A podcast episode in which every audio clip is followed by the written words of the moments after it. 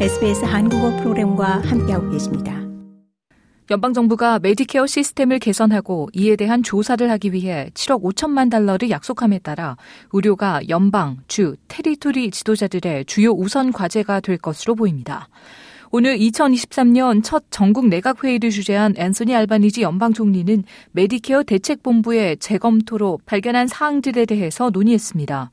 해당 보고서는 모든 호주인들에게 더 저렴하고 이용 가능한 헬스케어 서비스를 구축하기 위해 환자를 중심에 둔 돌봄을 주요 권고 사항으로 촉구했습니다.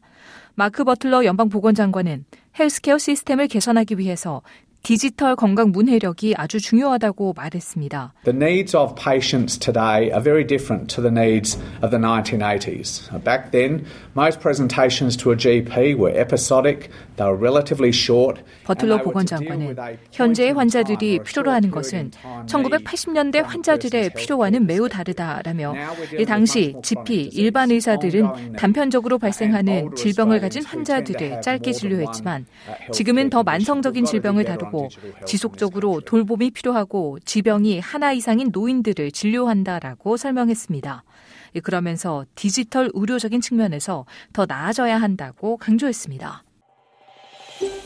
더 많은 이야기가 궁금하신가요? 애플 포드캐스트, 구글 포드캐스트, 스포티파이 또는 여러분의 포드캐스트를 통해 만나보세요.